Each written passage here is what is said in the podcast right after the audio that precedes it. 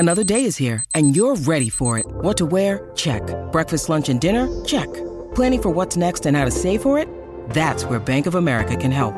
For your financial to-dos, Bank of America has experts ready to help get you closer to your goals.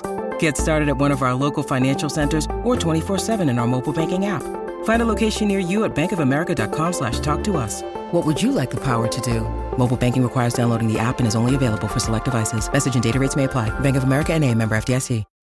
When you need mealtime inspiration, it's worth shopping Kroger, where you'll find over 30,000 mouthwatering choices that excite your inner foodie. And no matter what tasty choice you make, you'll enjoy our everyday low prices, plus extra ways to save, like digital coupons worth over $600 each week. You can also save up to $1 off per gallon at the pump with fuel points. More savings and more inspiring flavors make shopping Kroger worth it every time. Kroger, fresh for everyone. Fuel restrictions apply.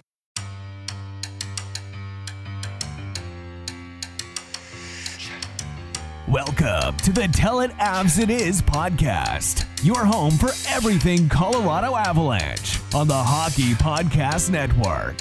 Here's your hosts, Griffin Youngs and Christian Boulay.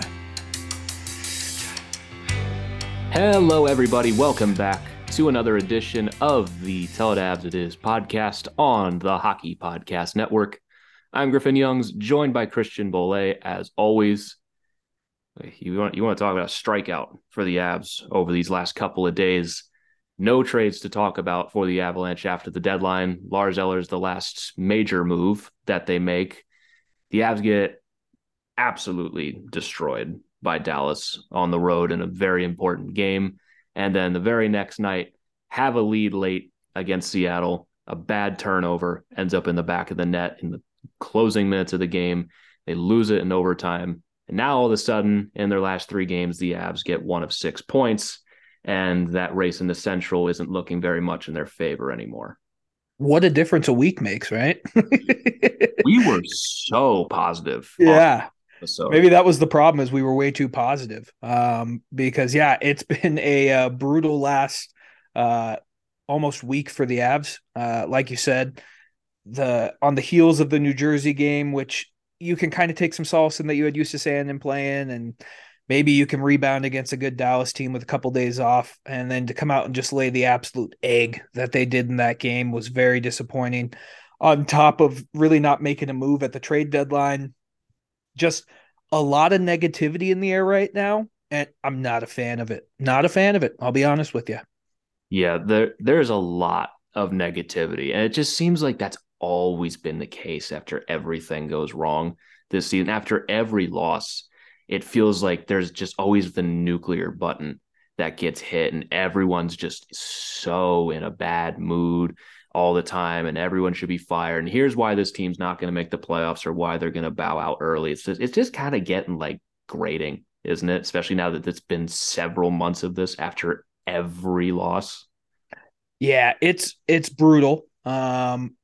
I think my emotions would probably be a little bit different if we did the recording after the Dallas game, but after the Seattle game, where you're kind of just like a hope and a prayer, like the Avs did not play well in either game. Like the fact they got 1 point out of the Seattle game was impressive, in the fact that Georgiev stole it for him, because it was two lackluster efforts. Bednar said afterwards, he said the team looked fried. And after this stretch of scheduling that we kind of thought maybe the Avs had worked their way through, I think we're starting to see the effects of all of those back-to-back games.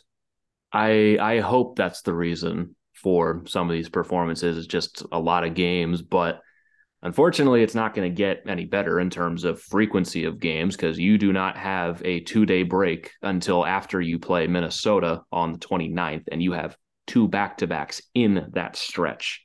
So thankfully the schedule, difficulty-wise, is going to lighten up. The Avs have the Sharks on the second half of a back-to-back for the Sharks, this time around at least, at home, in a game that they should absolutely stomp them. That game has no excuse to even be close. I mean, I would love to say that, but just based off of everything I've done, this game's going to be a lot closer than we think. My expectation is the game's going to be closer than we think. I'm just saying the Avs need to run them out of the building in this game. That is the goal. that's the goal, but we'll have to wait and see. But I guess we'll get started with this episode. When we last talked to you guys, the trade deadline, we were anticipating having to do an emergency episode. As it turns out, we did not, because the only move was Anton Blidh got shipped out.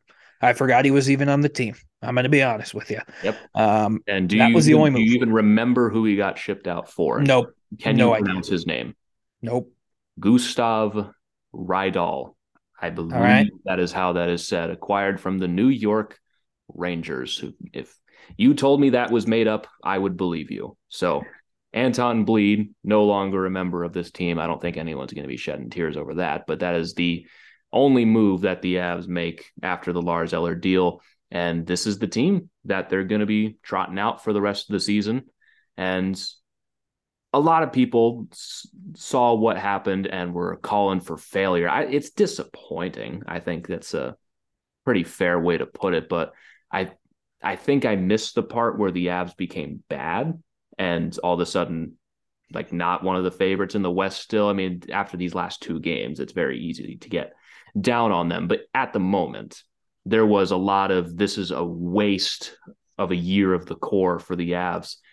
I just don't think there was anything there. I think this is what we talked about for weeks, is that the Avs simply don't have a lot of assets to be moving for some of these high-level guys, especially on the last day. It's not like just the Avs didn't do anything. It was a very dead day. It was trade deadline week. A lot of those moves were already made. I think it's very fair to be disappointed. I think there was a couple of things that probably maybe should have been addressed. If I had to pick one, I really think they should have addressed the back end a little bit, especially now that Manson's missing some time. And it's been a problem with injuries on the back end all season. But I think to say that they failed, I just don't agree, honestly. Yeah. I just don't know who else was out there after on Friday. Like, who could you have gone and gotten? Kulikov from Anaheim? That's like the only defenseman. Did you want John Klingberg? Yeah, like, John Klingberg doesn't fix your defensive problems. So I get why people are frustrated, because it does feel like we punted on this deadline, but I think they had nothing to trade. They had nothing. And the first round pick, it was only like it was going to be the 25th or later pick. Like, you're just not going to get a great player for that. Like, I think a lot of Avs fans wanted us to get like fucking Timo Meier. It's like, there's just no way that we could get a guy like that. Look at the package the Devils gave for Timo Meier. Yeah. Like, it's not the most substantial package, but there's a lot of pieces in that. And I don't think we have a single one of those, the equivalent of that package at all. Meier was never on the table for this team whatsoever. And it's like we were saying, there was not really a guy traded on the last day that I would say, yeah, he makes the Avs better. I think the only guy that I'd be like, I wouldn't mind having him would be like Troy Stetcher, who the Flames traded for from Arizona. Even then, like, that's a bottom of the lineup kind of guy. But I think we knew this trade deadline was going to be a bust for the Avs once Horvat and O'Reilly went off the board, because those seemed to be the two guys that the Avs wanted. Yeah. If Horvat was on the board this late in the deadline instead of getting traded in late January, then I think the Avs probably would have made a push. But even still, again, the package that the Islanders gave up for Horvat, we simply do not have the ability to match. And I think it's also fair to look at this deadline as not just being like the week leading up to the deadline where you just see Jack Johnson and Lars Eller. The Avs also did get Dennis Malgin and Matt Nieto in trades this season, just not at the deadline. They are a better team on paper than they were coming into this season. Matt Nieto has been important to this team. Dennis Malgin, clear upgrade on Dryden Hunt, who's already on his fourth team right now. And they didn't have to give up much to do it. Jack Johnson and Lars Eller, though, I think those are different conversations. We'll see how they end up playing out. But the Avs are a better team because of the trades that they've made this season. They don't really move too much of a needle, but they, again, like we said for months leading up to this, it just really wasn't in the cards for this deadline right now. No, wasn't in the cards. And like you said, those pieces they added, I think they did a pretty good job with Nieto, Malgin, Jack Johnson's looked pretty good in his return. Lars Eller, still too early to tell, but the early returns, not great. But I do think this team's better on paper. You just have to get fucking somewhat healthy. Yes. Like, you just need a little bit of luck to go your way with injuries, and this team's good. I mean, we've seen flashes last week. We saw flashes. You had the Calgary game, you had the Winnipeg game, you had the Vegas game, and it's like, okay, yeah, this team can play really good hockey when they are somewhat healthy. And we were talking off air, and it's become very evidently clear how important Josh Manson is to this team. And I don't think any of us were prepared for that, because remember early in the year, he was god awful on the PK. Like, him and Eric Johnson were terrible. But missing Josh Manson is very large, very large. Yeah. And especially you had Val Nichushkin sick against Dallas. He plays against Seattle, but the record for this team without Nichushkin in the lineup, I don't think is a coincidence whatsoever. And I don't think it's a coincidence either that Josh Manson comes back against Minnesota and the team immediately starts playing better and they get a lot more help on the back end. And also, even just getting back to the deadline, I think we've forgotten that for the most part, the teams that make the big splashes at the deadline generally don't win. Yeah. And the Avs last year, they made some splashes and they won. And it really wasn't until Tampa started trading picks for Gaudreau and Coleman and everything like that that people really even cared. Because you look at when, like, the Caps won the Cup in 2018, they got Michael Kempney for like nothing and nothing else. Do you even remember what the Blues did at the deadline when they won the Cup? I've erased that year pretty much from my memory. Yeah, they got one guy, and I couldn't even tell you who it was. The Penguins barely did much of anything at the deadline when they won back-to-back. It's usually the teams that addresses a simple need that goes on and does well in the playoffs as well. Not to say that's going to be the Avs, but like a team like the Rangers, just because they got Tarasenko and Kane and Mott does not automatically mean that they're going to win. No, it doesn't. You need to have the pieces gel. And like, the Avs spent big at the deadline last year, but if you looked at both those pieces that they got, or three of those pieces that they got, are still on the team today. Right. If the Avs make a big splash, they usually go for someone who has years left on a contract or is a restricted free agent that they have control over. So it's just not in the Avs' DNA to do this type of big splash at the deadline. And if we think about it too, were Josh Manson and Arturi Lehkonen really that sexy of names compared to what, like, Kane, O'Reilly, Horvat? Like, those were solid players, but it's not like we traded for a star last year.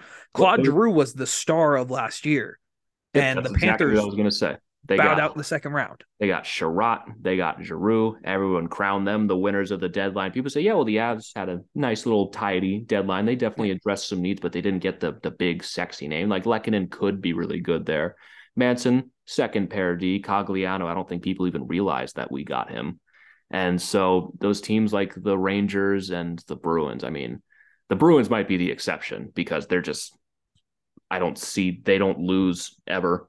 And now there's never been a team more all in than the Boston Bruins this year.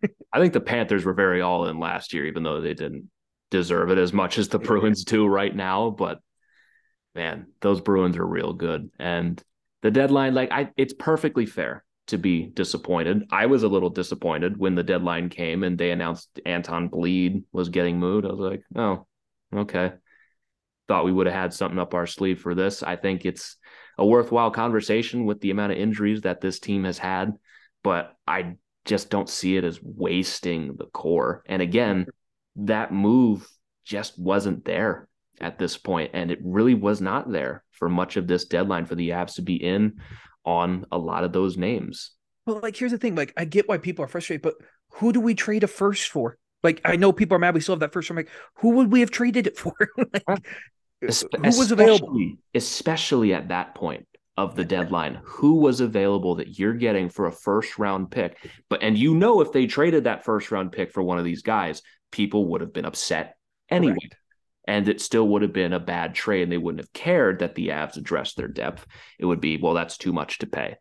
Maybe earlier in the deadline, they could have traded that first round pick for something. What would that have been? I don't really know.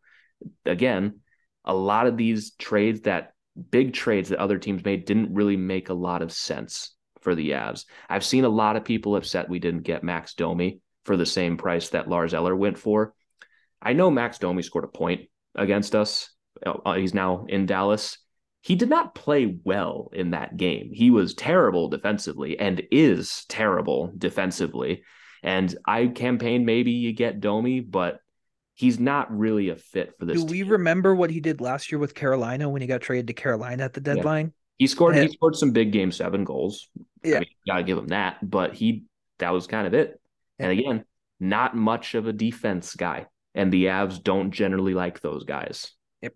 They like the 200-foot players. So, yeah, I mean, it was a disappointing deadline. I don't even call it disappointing. There was just nothing available. And we kind of knew that going into the deadline, that it was like, unless there's something really behind the scenes that we're not seeing, it's just not going to happen. Yeah.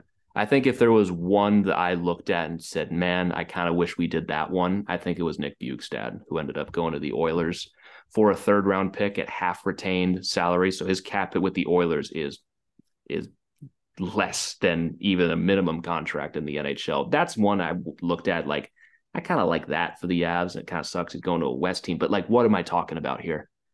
Bottom line, center, yeah. Like, it's just picky at that point. I'm a little disappointed. I'm not mad at the team. This is kind of, unfortunately, what I expected. It doesn't change my feeling about this team that, again, they've had some losses lately. Still believe in the team, believe it or not, as much as I'm going to rip them over the course of the next hour. Still believe in this team. I don't want that to be misconstrued. But, yeah, the deadline kind of comes and goes quietly for the Avs. And, oh, well, we persist. We persist. And I still think that there's something in the works this offseason. I would be shocked if the Avs keep that first-round pick. Yeah, I mean, the thing about still having the first-round pick is now you still have it, and you can just do whatever you want with it, whether that is trade it or just actually use it and use that to get a hopefully pretty solid prospect, hopefully with the last pick of the first round. I mean, there's usually some guys available late in the first round. This is a deeper draft than most, and you don't have prospects right now where we're talking about our most premier guy is Oscar Olausson, Sean Barons, and Jean-Luc Foudy, who would probably be 3, 4, 5 in a even middling team system. I'd say a little bit lower. Yeah, I'm being optimistic. I'm trying to be optimistic about it right now, but you can just use that pick, especially if the trade was not there for you to move it. And right. We're probably going to be talking next deadline about, do you move that first round pick? So, especially since you don't have any seconds for the next 3 years. The only thing that's going to be different about this year is we actually have the goaltender figured out. Right. We didn't have to move that right off the bat. Yeah. That's the only thing different. But yeah, like you said, it was a bummer of a trade deadline because there wasn't much to do, but I really don't think there was anyone out there. I don't think there was anyone out there that was worth trading for. And we'll have to wait and see, but I agree with you. A championship team is in that locker room. Yeah. They're there. They just need to, one, get healthy, and two, just figure out what the fuck they're doing sometimes. Because it feels like some games they just check out mentally for like 10 minutes in the game. Like, did anyone watch these games against Dallas and Seattle and come to the conclusion that these teams are just so much better than us that we can't compete with them? Or were you frustrated with the Avs and how they played? Because you know they can beat these teams, and they're making bad mistakes and playing sloppy hockey. If the Avs don't win the cup this year, it will be their own fault because they are good enough to win, but they're making bad mistakes right now that are costing them points. Yeah, very much so costing them points. Total sidebar. I don't know if you saw this. I just saw Alex Ovechkin's at the Golden State Warriors Los Angeles Lakers game. The fuck's going on there, man? Dude, he's packing lips full of dip too. Have you seen that? Right. He's having a great time right now. Respect, bro. But what are they in LA right now? They're playing the Kings tomorrow. Oh, all right. So that's why. I just saw that on SportsCenter, and I'm just like, what the fuck's Alex Ovechkin doing in that basketball game? He's not. It's like the last place I'd ever expect him to be at. He's just randomly at places sometimes. I feel like at any sporting event, it's worth it just to keep the camera on lookout for Obi. Like, you just randomly, he's not even like courtside. He's just like in the stands with like other people. Would you like, I know Alex Ovechkin because I've watched him. Do you think anyone in the stands knew who that was? I feel like of all the hockey players on earth, I think Alex Ovechkin, just from his look alone, is probably one of the more recognizable ones. I feel like a couple people definitely did, but for LA, especially a Lakers game, maybe like he walked past half the people. They might be like, wait, is that Ovi? Wait, the greatest goal scorer of all time just went by me. It's also the kind of thing like you're not expecting that, him to just be like in line with you for popcorn. Yeah, no, I just saw that and I was thinking, I was like, that's the most out of place I've ever seen Alex Ovechkin in my life. But let's get back on track. Sorry, I had to get off topic there because that just blew my mind a little bit. Like you were saying, my thought process with the Avs in those games is the Avs lost those games more than I think the other teams deserved to win those games. Because if we're being quite frank, we can just dive right into the Dallas game. It was over after the first 10 minutes of the game. Honestly, that the puck dropped and I just had a sinking feeling about this game. It just didn't feel right, did it? No. Didn't feel right. And just the Stars were more physical than the Avs. I still think the Stars took some liberties with some Avs players, took some hits that I think a little questionable, but they're playoff type hits. If you're asking me, am I terrified of Dallas if we match up with them in the playoffs? Absolutely not. I just don't use the word terrified for any team other than Boston in a playoff series. Because again, the Avs can beat the Stars in a playoff series. Would it be tough? And if the Avs play like this, will they beat them? Fuck no. But at their best, yeah, I think the Avs can take them. I'm not worried about that. Yeah, I'm not worried about that either. I really think that if Josh Manson and Eric Johnson play this game, I think it's a totally different type of defensive game because the Stars just bullied the Avs. They really just bullied them the entire game. That was my takeaway, especially from the early portion of the game. Is like they were just getting their ass kicked on the ice and in the box score and in hits. Lehkonen was just getting absolutely tossed around. No fault of his own, but the Stars were just picking on him all night long. And without Josh Manson in the lineup, who, when we played Dallas last time, was a pretty significant factor on the ice, it kind of does take a lot of the wind out of the sails of this Avs team. And you don't have Val Nichushkin on his birthday against his former team, which I think would have added a lot of energy. But this game really did kind of feel over from the beginning. You have the Robertson goal less than 4 minutes into the game that really set the tone. And the Avs really did not have an answer for much of this at all. No. It was just a pure and straight ass kicking. The only good thing that came out of this game is that I haphazardly watched the last 20 minutes of it and just did some other stuff. Because the Stars, I'll give credit to the Stars. They played a perfect game. Yeah, they really did. They played a really strong game. They came ready to go. And for them, like it should have been for us, one of the most important games of the season in a team that is actively chasing you down in the standings. And for the Avs, a team that you've been chasing down for more than a month at this point, the Stars played like it. The Avs just, for some reason, were not up for this game. And it's very baffling considering the game against Winnipeg, where that was a huge game. The Avs ran them out of the building. And a game against the Flames, the Avs played fantastic. The game against Vegas, the Avs played fantastic. Devils, they played very sloppy. And just for whatever reason in this game, they looked tired. They did, I don't want to say disinterested, but the attention to detail was not there. And this game, like you said, was over early. You could tell that this was going to get out of hand. Yeah, your only hope was that Georgiev may be able to pull off what he did against Seattle. But I think for the first time, Georgiev had a rough game. He had a really, really rough game. It was a tough combination of the defense is not giving him any help, and he is just having a lot of trouble tracking that puck. Not every single goal that he gave up was on him, but there were 3 shots from distance through traffic that beat him. You give him 1, 2 is okay, 3 is you got to stop one. You got to at least stop one of these. I get it's hard, but you got to track one of these pucks. And it didn't help that every defenseman not named Sam Girard was abysmal in this game. Devon Toews looked really bad in this game, which is uncharacteristic for him. Like, he has off nights every now and again. This was really bad from Devon Toews. The goal to me, the one that ended this game, was the third goal for Dallas, the Joe Pavelski goal that got him off the schneid after Sam Girard made it a game again and got the Abs on the board. They gave it right back to them. Tays trips himself up, blocking that puck, and then gets cooked on the outside by Roope Hintz.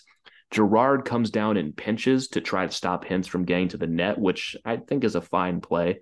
But Robertson at that point is wide open because Girard's trying to cover for the mistake. And then he gives it to Pavelski, who is uncovered on his net drive by Lars Eller and Logan O'Connor. Not really anything Georgiev can do on this, but is a complete defensive breakdown that starts from a misplay by Devon Toews and the lack of recovery from Eller and Logan O'Connor that just gives them a wide open goal where the Avs had the momentum, where Sam Girard gave them a goal. You make it a one-goal game. You survive the early storm. And that goal, even still with two whole periods left, the game was done. You knew there was no shot they were winning this game. Yeah, it was bad because I'm pretty sure the Avs had a pretty good chance before this goal, like to tie the game up. Like they were pretty darn close, I believe. And it was just a brutal, brutal play for the Avs in that situation.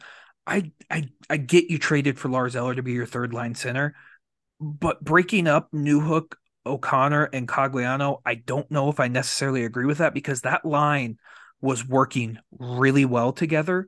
And I get it. I get it. You traded Lars Eller in a second round pick and you want to make this work. But in this big of a game, I think you stick with what you know and you go with that.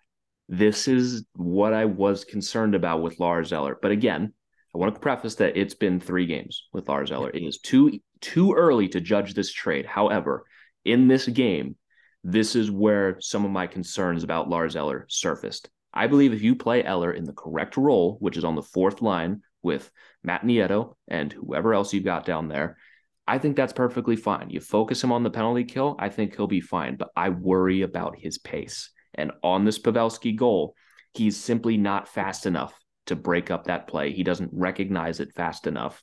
And it's what I was saying about Lars. He has not had a good season in Washington so far. And even defensively, Lars Eller works best on the boards when the play is dead. When the puck is sitting there and you're all fighting for it, he'll probably end up winning that battle and make a nice play to get that puck free. But when the play's moving, he's had a lot of trouble tracking it. And over these last couple of games, team like Dallas, very good passing play. He has a hard time tracking it and lost his guy on this. Hey everybody, hope you've been enjoying this episode so far. Interrupting to bring you a word from our sponsor at DraftKings Sportsbook. NBA fans, it's time to bring back the hoops action to the palm of your hand with DraftKings Sportsbook, an official sports betting partner of the NBA. This week, new customers can bet $5 and win $200 in free bets instantly.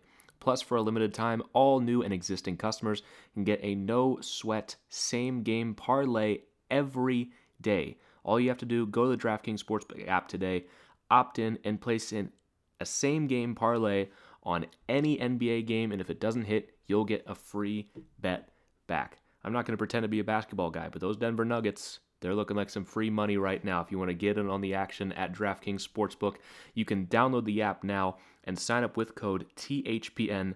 New customers can bet $5 on the NBA and get $200 in free bets instantly, only at DraftKings Sportsbook, an official sports betting partner of the NBA, with code THPN. Minimum age and eligibility restrictions apply. Void in Ohio. See show notes for details. Now, back to the episode. And I'm not going to blame this one goal on the reason why the Avs lost at all. Honestly, to me, it was a backbreaker. Even though it was a backbreaker, but yeah. The rest of the game, it's not like you look back and you're like, that one goal decided the game. Yeah. But it's going to be interesting to see what they do. I don't think Newhook really deserved to be bumped down to the fourth line. I really don't. I think the way he's been playing has been good. Yeah, I've liked how Newhook has looked over the last couple of games. Like, yeah, he's not on the goal-scoring tear that he was maybe in January, but he's still playing fine. Yeah. And I agree with you. I don't like putting Eller in that role and giving Newhook less minutes. I just don't think that makes a lot of sense, especially when you had a really consistent line that was working pretty much every game with Cogliano, Newhook, and Logan O'Connor. They gelled really well together, and they have gelled for well over a month. And I just not going to question Jared Bednar, but I just don't agree with breaking that up. I don't agree with it. And if you look at Alex Newhook's career with the Avs so far, this was the most consistent line mates he's had in his entire career so far. And we were seeing production from him because of that. So I get it. You traded for Lars Eller, but man, I hated breaking up that line. And we'll have to see. Like you said, it's way too early to decide on Lars Eller right now. But I think we're putting him in kind of an unfair situation to have him go onto a line that's playing significant minutes. The Avs third line plays a lot of minutes. And to have him jump into that, I don't know if that's necessarily a fair shake for him. Yeah, I agree. I mean, it's what I said. You need to put him in the right role. And Lars Eller, at this point in his career, the style he plays is a guy that does need to be sheltered a bit and should not be put in incredibly meaningful minutes. I think if you put him on a fourth line in a purely defensive role with the focus on the penalty kill, like I've said, I think it'll work out fine. But I really don't think you should be bumping down a guy like Newhook, who I have not had a problem with. I think he's been fine. And even in this game against Dallas, where the team looked terrible, he had 2 points.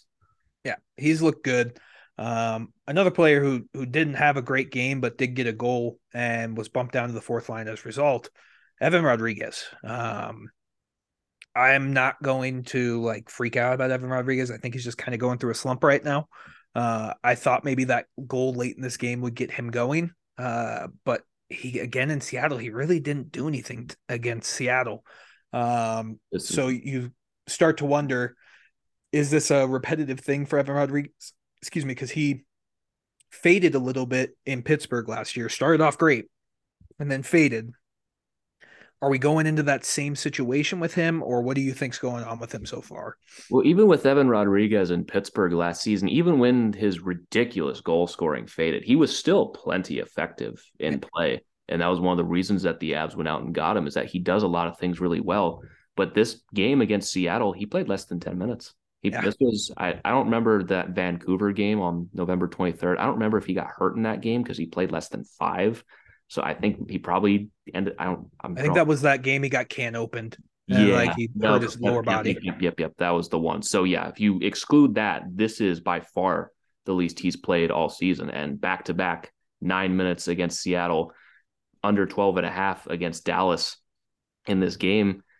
The difference this time is outside of the goal scoring that hasn't been there, except for late in Dallas, he hasn't been effective and hasn't looked that dangerous outside of a rare game here and there where he's putting some good shots on goal. I mean, it's just, I don't really blame Bednar for this one. He just hasn't done well enough. No, he hasn't done well enough. And then you get a result of that. Dennis Malgin gets bumped up to the first line because of Evan Rodriguez not playing well. And Malgin, like we've talked about, he's good when he's going against fourth liners. I don't know if he has that first line skill yet. There was a point in the game against Dallas. He just gave the puck away to, I forget who it was, and it resulted in a goal for the Stars. He just straight up panicked and gave that puck away. And it's been a thing we talked about with the Avs. And if there is one thing that I think could kill this Avs team, it is not being able to clear their fucking zone, man. Yeah. This Dallas game, they got forechecked to the death, and they could not clear the puck. Yeah, it's been a problem with this team, even going back to last season, the inability to clear the zone. But they were just so unbelievable last year that they could get away with almost anything. But we saw in this game and against Seattle, the turnovers, the inability to get the puck out of the zone, this stuff is going to haunt you. And you've got to figure out a way to solve these things, because especially on the Malgin play that you mentioned, just he's out of his skill level at that point. And Dallas got a lot of goals in this game and a lot of success pressuring the Avs in the offensive zone and forcing them to just try to clear that puck off the boards and just have someone standing there and keep the puck in, and they keep the pressure on. And eventually it ends up in the back of the net. It was It was bad. I think the thing that concerns me about the Avs is, like, I don't recall too much in the playoffs last year where they got pinned in their own zone. Like, do you recall it that much? Like, where they were turning the puck over a bunch in the playoffs? Maybe that's a thing that they just figure out in the playoffs, but it felt like late in games when they were defending a lead. Like, I remember against St. Louis, I would be standing next to you, like, ready to rip what little I have left of my hair out. And when they couldn't clear the puck out with the net empty, but not in the regular season, not this much, where, like, it's the middle of the second period and they just cannot get out of their own zone, and the pressure's on, and it's shot after shot. And when you have a game like this from Georgiev, where he's not on it tonight and he's not getting any help, that's how you get 7 goals put up on you. Back-to-back games with 7 goals allowed. That's pretty impressive, even for the Avs. 14 goals in 2 games is not pretty, no matter how you slice it. Yeah, not pretty. We did get to see Keith Kincaid for the first time. I always love it when a goaltender who gets traded from another team comes in and their pads just look like the most ridiculous thing of all time. Like, these guys are professionals. How do they not get, like, brand new pads in, like, a day? Yeah, I was going to say, like, we saw Keith Kincaid. Oh, boy, did we see him. He stuck out like a sore thumb out there, and I thought he was fine. Oh, he was. I didn't have a big problem with Kincaid. He didn't face a lot. He only ended up facing 9 shots in the game. He saves 8 of them and was able to give Georgiev enough of a night off to give the Avs a chance against the Kraken, which Georgiev played great in that game. And he almost stole him 2 points, but the Avs give that one late. Oh, they gave that one away late too. It's just been a mess for this team in this back-to-back. But, like, with Keith Kincaid, I think we can both agree. I haven't asked you this, but, like, he is better than what JoJo and Ananin would bring if we get worst case scenario. Kincaid is at least NHL backup quality in a pinch. When Frankie's back, he's not going to play, but he's been around. He knows the drill. He knows what to do. He knows what his role is. Well, I guess he does know what his role is because they haven't told him. I don't think they've even really talked to him much since they've traded him, like he said after the game. But he's a professional. He's been around for a while. He's been on plenty of teams. He knows what to do. He can stop pucks occasionally. Doesn't have to be the best at it. He's the third goalie on the team. He is the third goalie on the team. So we'll have to wait and see what goes on with it. I totally thought you were going to go, like, a little bit farther there with that last sentence. No, I did. I was going to, but for some reason my mind just, like, fizzled. Then it was like where am I going with this? Yeah, no, you're good. I was waiting for you to keep going. Then you were just looking at me. I was like, oh, fuck. Yeah, now I got to come up with something. I was like, Christian, save me. I totally just lost my train of thought is still boarding at the station, and I need a... Oh, that's great. But, I mean, any other thoughts about this Dallas game other than thankfully it hit 000 and we could move on with our day? Yeah, I mean, thankfully, after 40 minutes, I had to go friggin' work. I can tell this story of the absolute disaster my day was yesterday with this power outage at UMBC and this whole surrounding area. I thought I was going to miss the first portion of this game and be able to watch, like, the last half. The exact opposite happened because it's, like, a little windy here, and somehow a bunch of branches ended up on the power lines and knocked out the power to the entire surrounding area. So we had to push our playoff game back like 6 hours. So that was an entire mess. But thankfully that meant that I got to miss the third period of this game where Dallas makes it 6-1. Cogliano hits double digits and Evan Rodriguez gets off the schneid. I think about, like, Newhook and that game he had against the Islanders. I think it was late October where he didn't even, like, have a point on the season, gets a meaningless goal in a blown game of the Islanders and kind of kickstarts him the rest of the way. I was hoping to see that with Erod. Maybe it still will. Good to see him just get back on the board. And Cogliano, nice to see him hit 10. You know, yeah, it's pretty cool. Good veteran guy. He deserves it. Robertson, empty net, 7-3. Looks like your average Broncos game this season. It's just so we should be used to it at this point. But just an absolute fucking dud at a horrible time. A really, really important game that Dallas knew was an important game and crushed you. This was embarrassing. Like, just to put it as simple as it is, this was an embarrassing loss on ABC on the road in Dallas. And now that mountain looks a little tougher to climb the rest of the way. Oh yeah. we're going to have to see a March where the Abs go like another 14-2-2. Do I think even have a chance? My big thing now is you got to stay in third in the Central. Like if you can get 2 or 3 in the Central, I'd be happy with that. I'm not even happy with 3 at this point. I mean, Minnesota is they've won 4 in a row. They're 8-1-1 in their last 10. It's getting tough to keep pace with how well they've been playing recently. And I think we might've missed the boat on Dallas. They've won 3 in a row and are on a nice little point streak. Even if they're 4-3-3 in their last 10, all those overtime losses are keeping them afloat. And keeps them afloat, man. Even, it's like I said, the Avs have the easiest strength of schedule the rest of the way, but Dallas has the 27th hardest schedule. They're not that far behind us either. They have 1 game against Vegas. Have they played the Kraken? They have 3 games against the Kraken left. 1 game against us and 1 game against the Oilers, and they don't even have another team that qualifies for hard the rest of the way.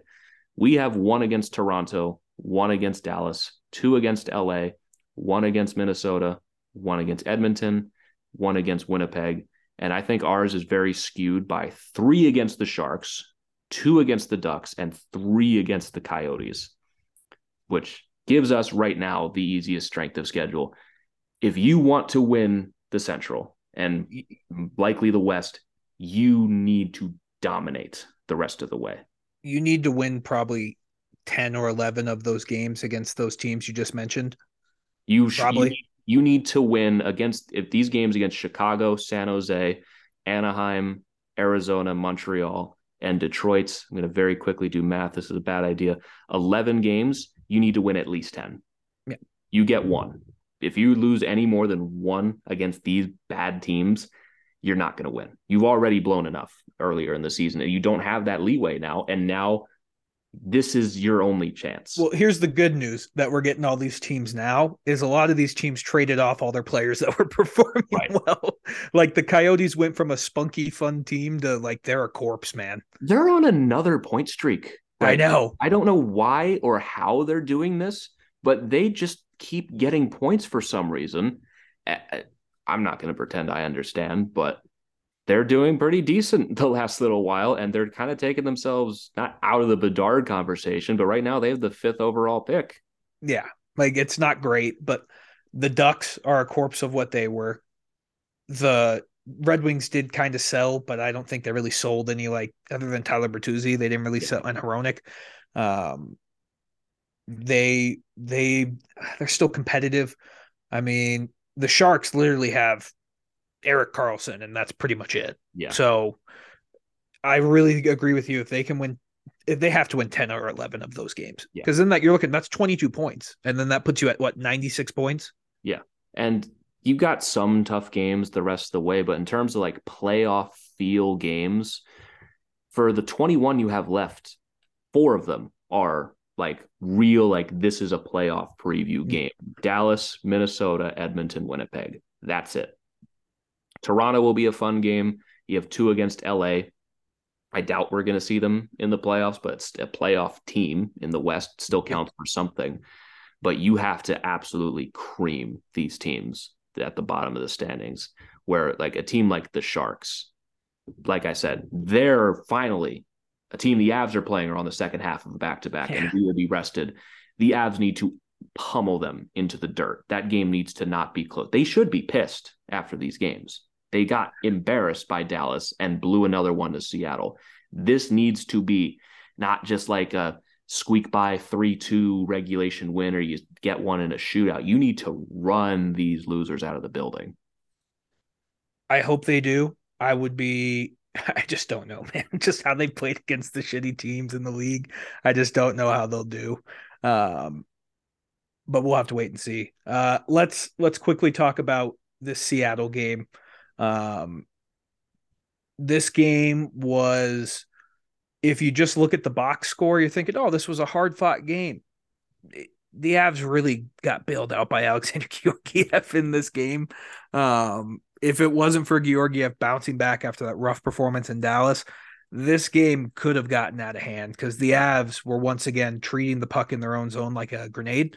They couldn't get the puck out. Seattle's forecheck was outstanding. And the Avs took a bunch of stupid fucking penalties, man. Like it looked like for the first time they had lost their composure in a game. Yeah, actually, that does remind me. One of the good things against Dallas was the penalty kill. The penalty kill, for some reason, looked fantastic. Bowen Byram looked really good on the penalty kill. Yep. And again, in this game, penalty kill comes through again. 5 for 5 on the penalty kill. Do we want to just talk about the elephant in the room on these power plays with Mikko Rantanen? Just get that out of the way right now. Do we want to have that conversation? Yeah, I mean, we've kind of hinted at it. Mikko this year has been very vocal in his displeasurement. I don't even know if that's a word, with the referees. You were close. I think Mikko Rantanen doesn't get the calls that a superstar in the NHL should get, but he needs to learn how to channel those emotions. This is really the first time in his career where you've seen his emotions get the best of him. Yeah, I mean, Rantanen has built up a reputation this season for himself as a complainer to the referees, and I've said this multiple times. These guys talk to each other, and they know. And when Mikko Rantanen doesn't like a call that goes against him or doesn't get called against him, he's up in the ref's face, and they're sick of it. And they're the ones that make the calls at the end of the day. Yes, do they need thicker skin? Absolutely. These are ridiculous calls to be making against a guy who is justifiably upset at getting hacked and slashed every single game and then getting called for a stupid hook. But at the end of the day, he needs to get himself under control, and he's not going to get a break on any of these. They're looking for this from him because they all watch each other's games. They all talk to each other, and they've been talking about how Mikko Rantanen has been giving them shit all season for everything that goes against him. Is he right? It doesn't matter. They're the ones that make the calls. They're not the ones that are going to change. He needs to rein it in. It's as simple as that. Is he right? Maybe. It doesn't really matter. It doesn't really matter. I'm going to be honest. At the end of the second period, I totally tuned out. I knew that we had taken a penalty on Jack Johnson, and I was like, oh, cool. And then we come at the intermission, and the Avs are on killing a 5-on-3, and I'm like, what the fuck happened? What did I miss? I'm literally watching the game. But, yeah, I agree with Mikko in the aspect of he's one of the top 10 players in this league. He should be treated like one of them. But also at the same time, there's a reason like Sidney Crosby, I look as like the biggest complainer out of all of them. But I feel like he didn't get as many misconducts as, or unsportsmanlikes as Mikko Rantanen has gotten. Well, Crosby's only been ejected for the first time this season in the game against the Kings where they had the Dustin Brown ceremony. That was the only time he's ever been ejected. But how many times has this happened with Mikko now where he gets the extra call because he can't rein it in? Is this the fourth time that this has happened recently? Yeah. It's a thing. It's a completely a reputation thing. It's unfair and it's bullshit, but it's reality. That's what refs do. And even if he doesn't like a call, they don't give a shit. They're not going to change it. And they're only going to mark that down and be like, if you open your goddamn mouth to me one more time, I'm throwing you in the box. And that's exactly what happened here. And luckily, the Avs penalty kill was up to the task and killed it off. But this could have been a very different conversation of a game if the Avs on a 2-minute 5-on-3 where Jack Johnson just got put in the box for tripping at the end of the period. Now it's a full 5-on-3 out of the intermission, not just a full 2 minutes. Right at intermission, they've got a full 18 minutes to plan this thing out. That can't happen. And it's fair to call something like that selfish. And people have complained about Rantanen not being invested at times. This is a time where he's too into it. And I think a spot where more than anything, this team needs Gabe back. And to have that leadership back in the room and someone to put an arm around Mikko and say, hey, buddy, rein it in. We've got this. Because the way Gabe handled it last year, remember with Nazem Kadri and everything? Like, yeah, he went on the mic after the game and stood up for his guy after the game. He did not get a penalty for it after the game. That's the way you're supposed to be handling these things. And I think that's where the lack of the captain on this team has come into effect. And I think it's going to stop because he would have been benched if he did not respond positively to it from Bednar. That's the quote Bednar gave post-game, is that Rantanen took well to it, and that's why he wasn't benched. I thought that wording was interesting, that he would have been benched if that wasn't the case. So Hopefully this is the last we see of it. I agree with Mikko. He is getting fucked on all of these, but it doesn't matter. That's not going to change anything. He's, especially in the playoffs, when they're looking for things like this, you got to tone it down. Yeah, it's weird because it's funny how a year changes everything. Because at this point last year, we're like, is Mikko Rantanen just like even trying in these games? And now we're like, dude, you're trying too hard and you care too much. So we just need to find that balance for Mikko Rantanen. And I agree with the part that where you're missing Landeskog is Landeskog would have handled that in such a much calmer fashion with the referee and been probably more like we saw it in like the behind the cup and he's like talking to the refs. He's just very stoic. And like, there's a reason why he's the captain. Do I think Mikko Rantanen's a great leader for this team? Yes. But there's something to be said of what Gabe Landeskog brings. And that if you have your captain that can go out there and has that reputation with the refs of like, hey, like I can talk to you guys like this. I don't think Mikko Rantanen's built that relationship with the officials yet. If anything, it's been a negative relationship. You built a relationship, all right, yeah. And it's not good. They're getting really sick of his shit, and he's sick of their shit. It's very mutual, sick of each other's shit. But at the end of the day, the refs aren't the ones that have to change. They're not the ones that have to answer for their actions.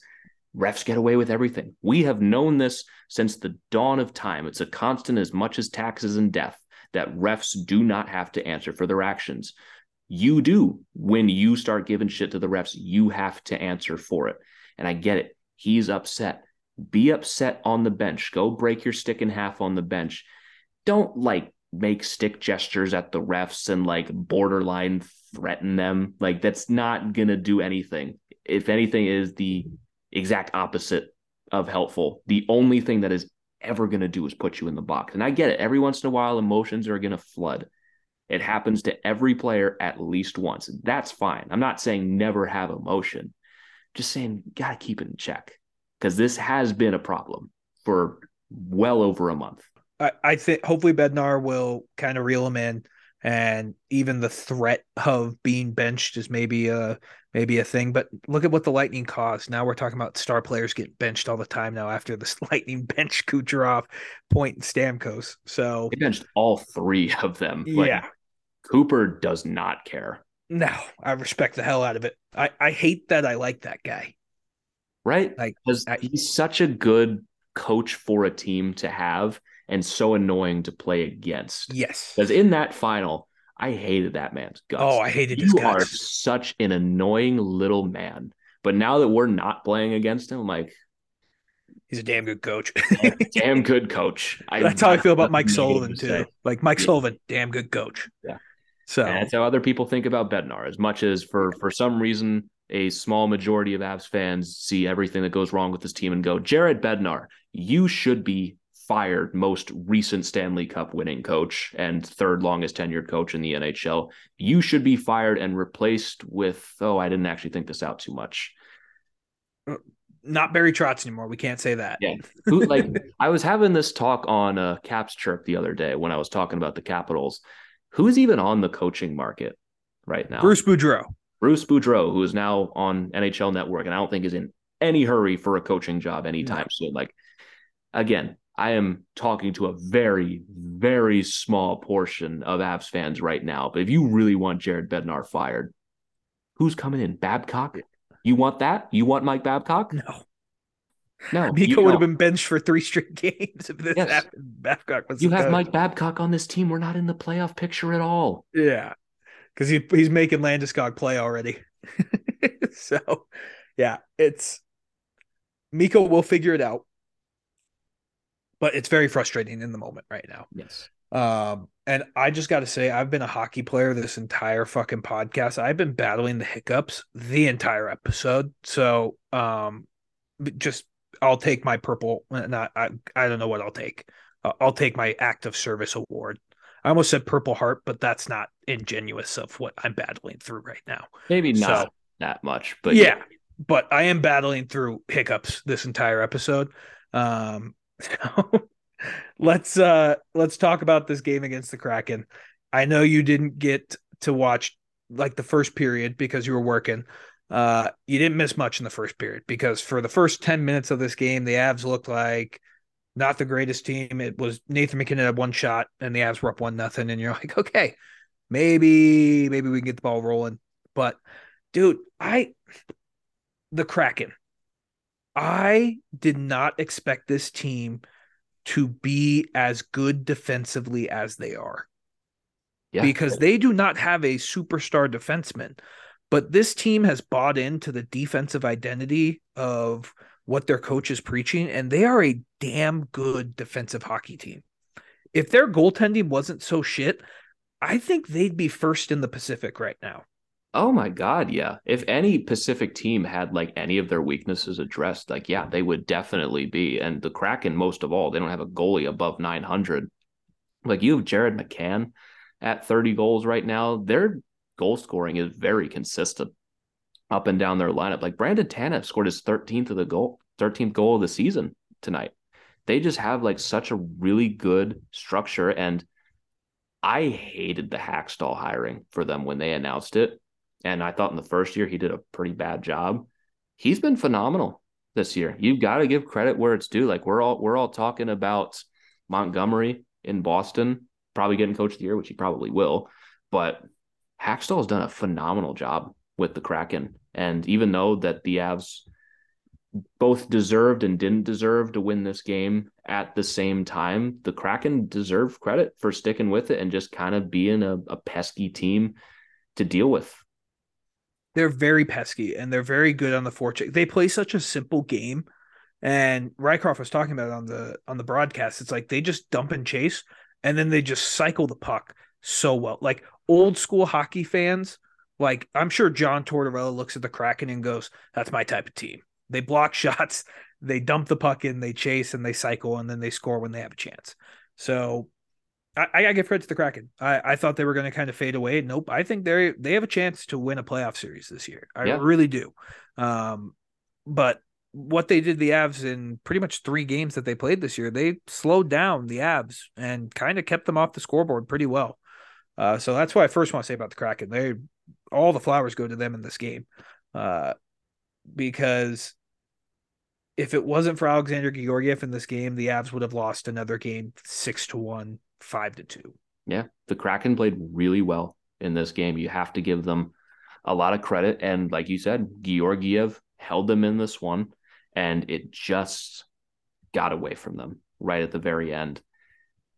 It's just the thing that dominates this game is that turnover by Nathan McKinnon behind the net, and immediately ends up in the back of the net for the Tanev goal. Schwartz strips the puck. It's a bad play by Nathan McKinnon. It's just there's no way to be cute about it.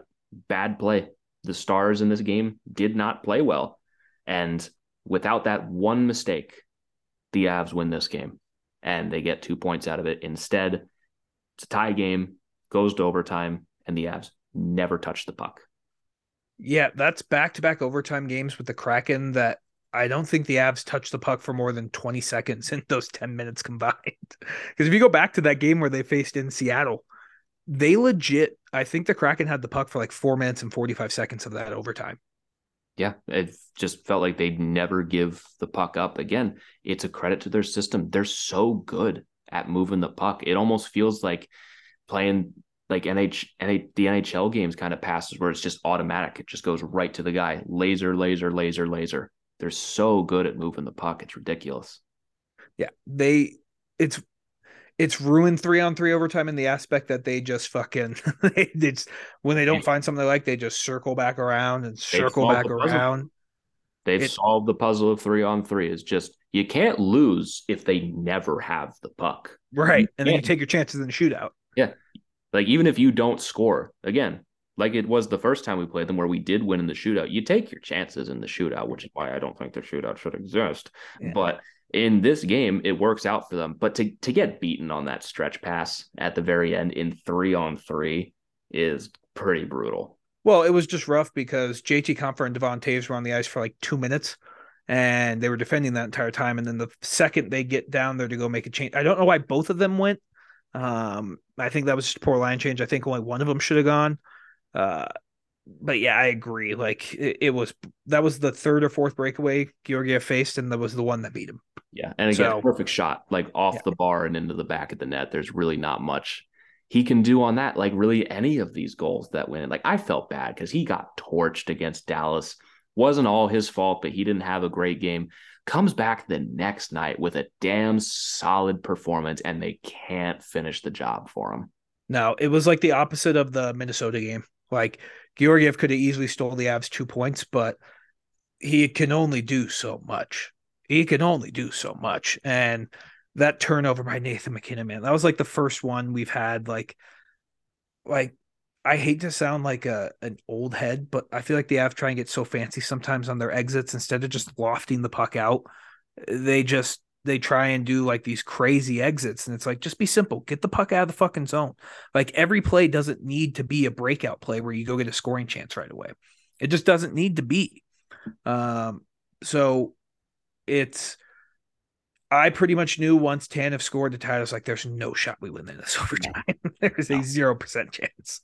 No, they never had the legs all night. If they weren't defending that lead, they weren't going to win the game. Maybe they would have gotten an empty net if that one doesn't go in the other way. But this, it's like the same thing. You knew that it just was not in the cards after that goal. It deflated them. The whole building was quiet, and they never even touched the puck in overtime. Nope. And again, credit to Seattle. They played a solid game and got rewarded for it. But especially in a season where we have seen games like this from the Avs, where it just gets away from them late and they leave a very valuable point, sometimes even two, on the table. It just makes it all the more frustrating, especially 24 hours removed from the Dallas game where they just played like garbage. To not get 2 points out of this one when you have a late lead stings. And thankfully you got the point that pushes you into third in the Central right now, because they were trailing Winnipeg coming into this game.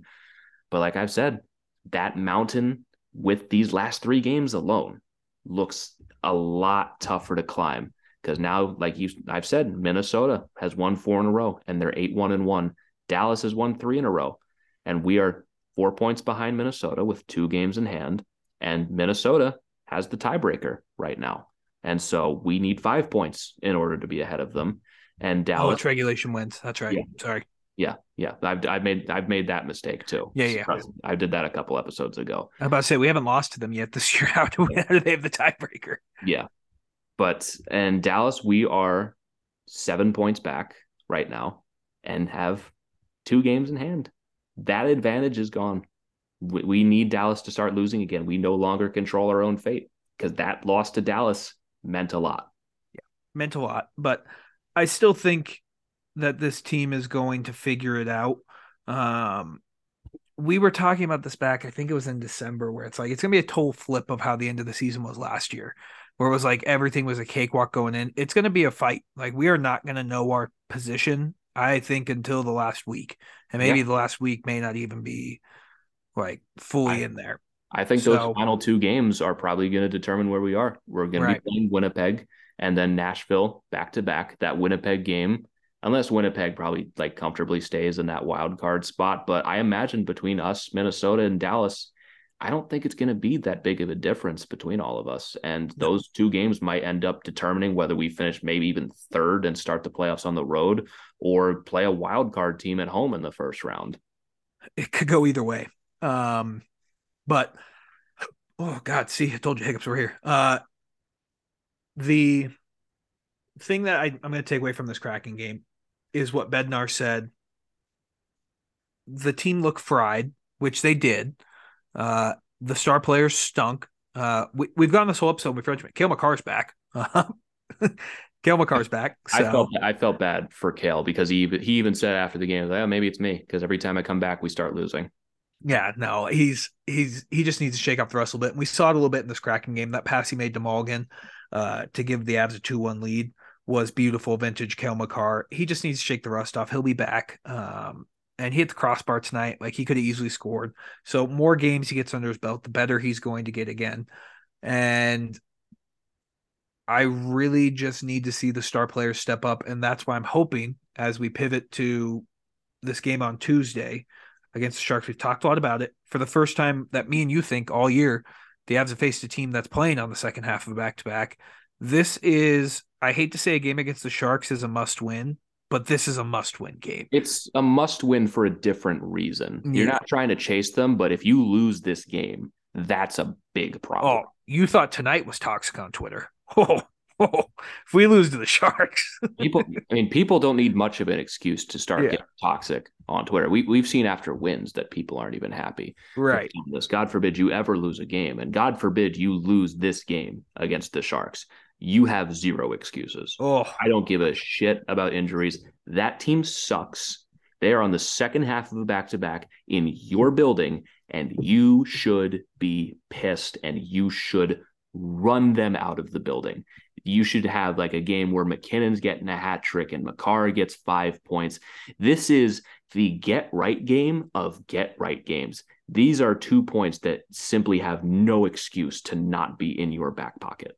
Well, we've seen the Abs in the get-right games so far this year. I think it was the Ottawa game after the Chicago game where we lost in Chicago. I think Ottawa, we came back and we beat them 7-0.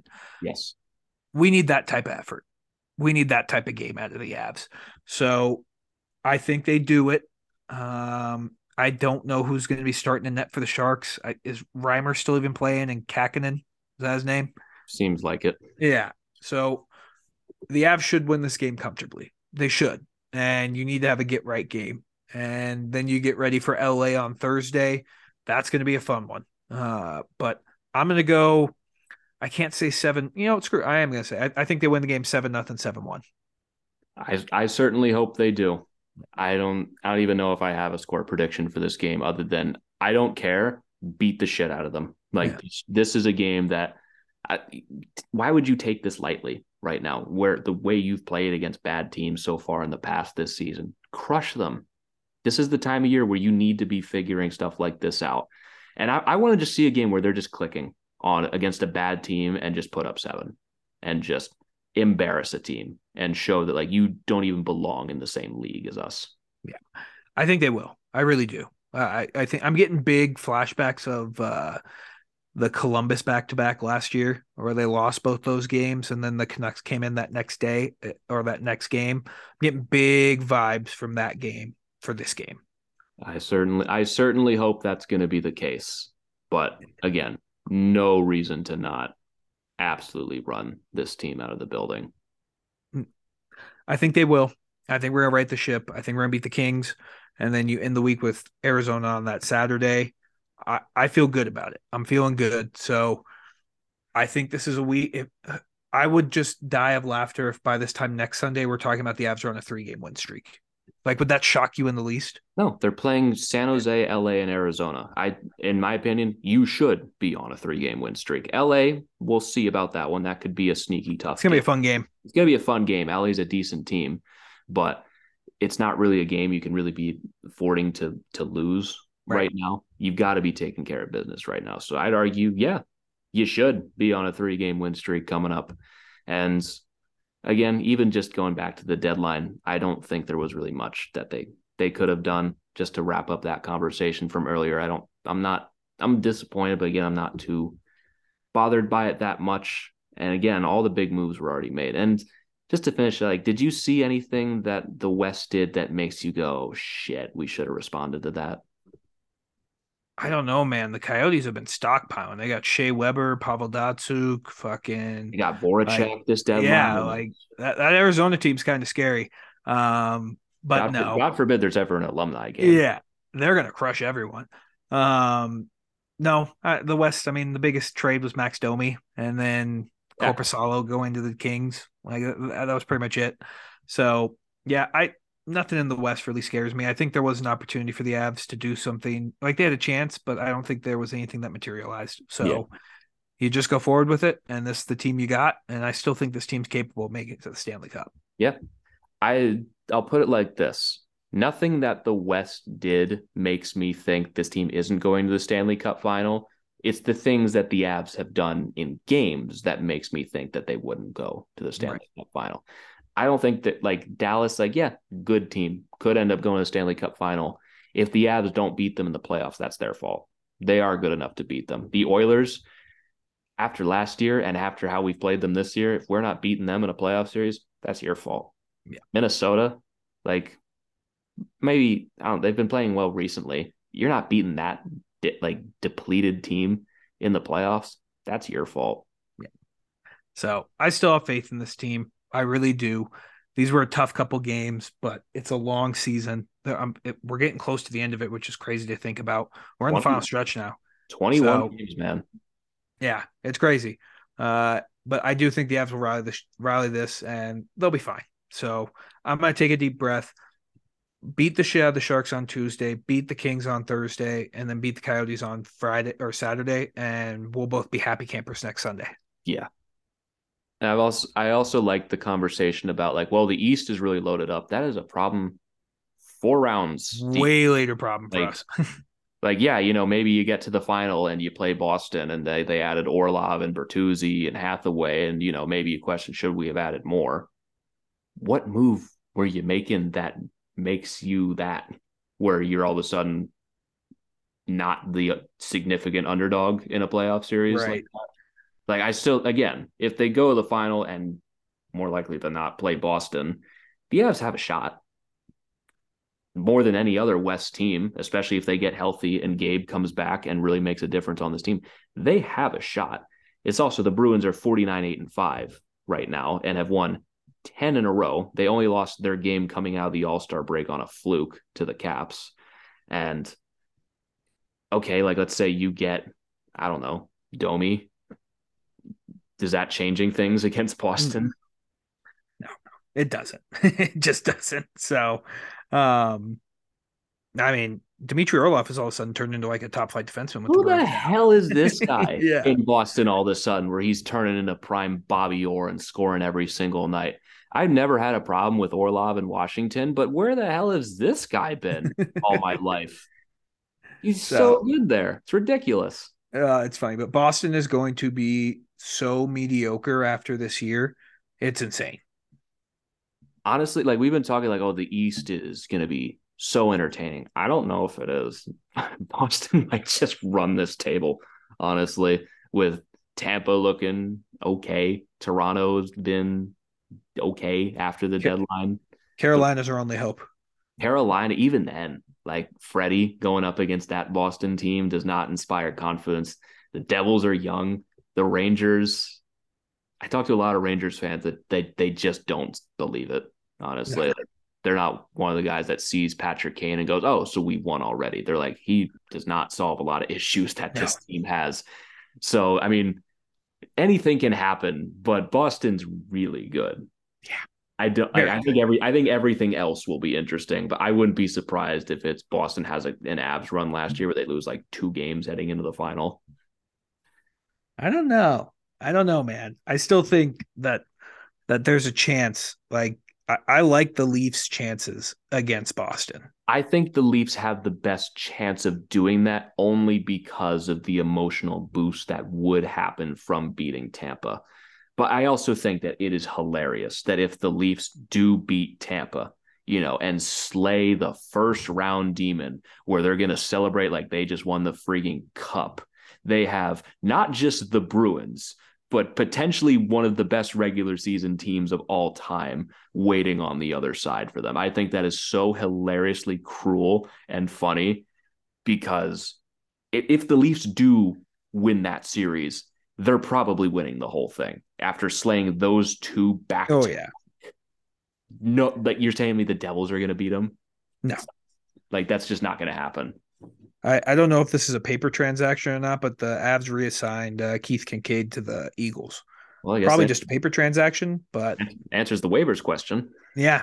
So we'll have to see. But yeah, I agree. The East is going to be a bloodbath. I hope it's not Boston just because I want chaos, but it does certainly seem that Boston's going to be that team. If we could beat any team in the final, I think I would want it to be Boston because I would really enjoy that.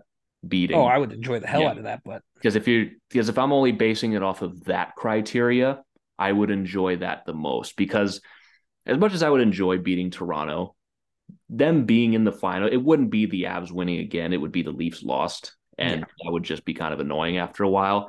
Kind of the same thing with the Rangers too.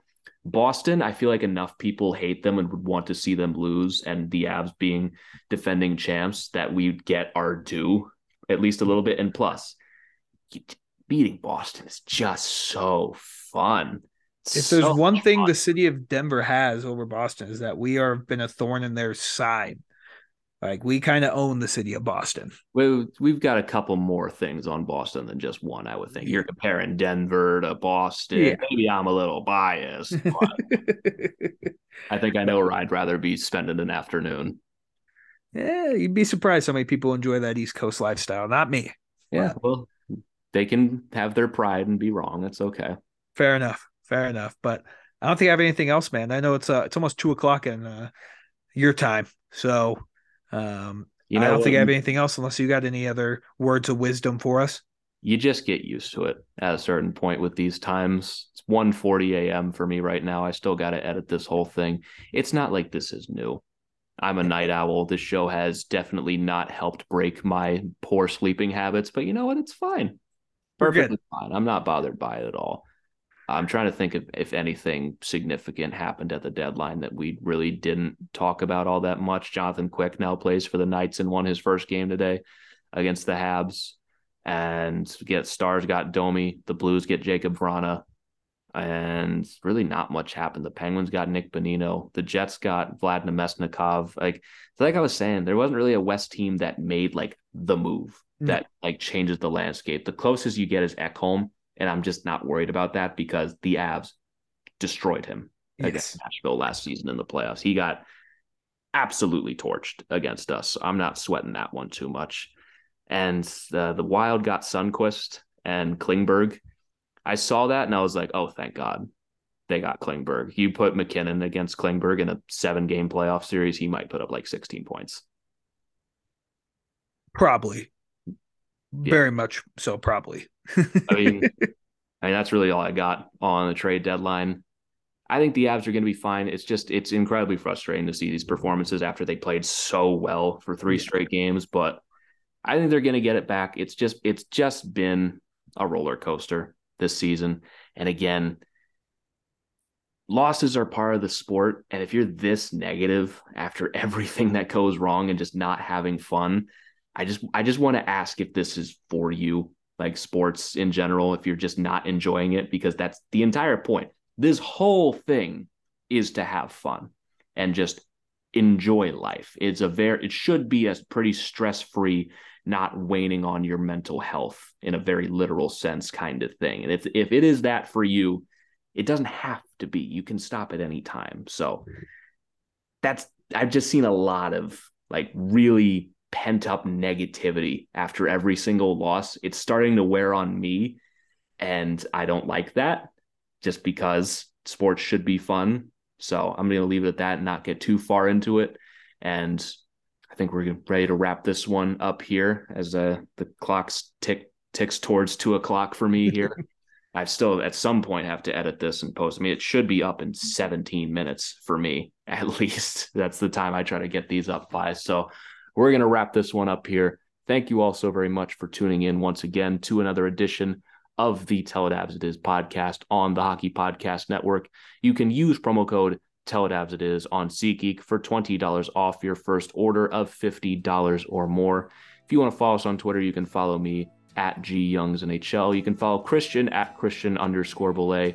And you can follow the show at Tell It Abs It Is. But again, thank you all so very much for tuning in, and we will catch you all next time talking about what should be an ass-kicking for the Avs against the San Jose Sharks, and I will not accept anything less. But until then, let's go Avs.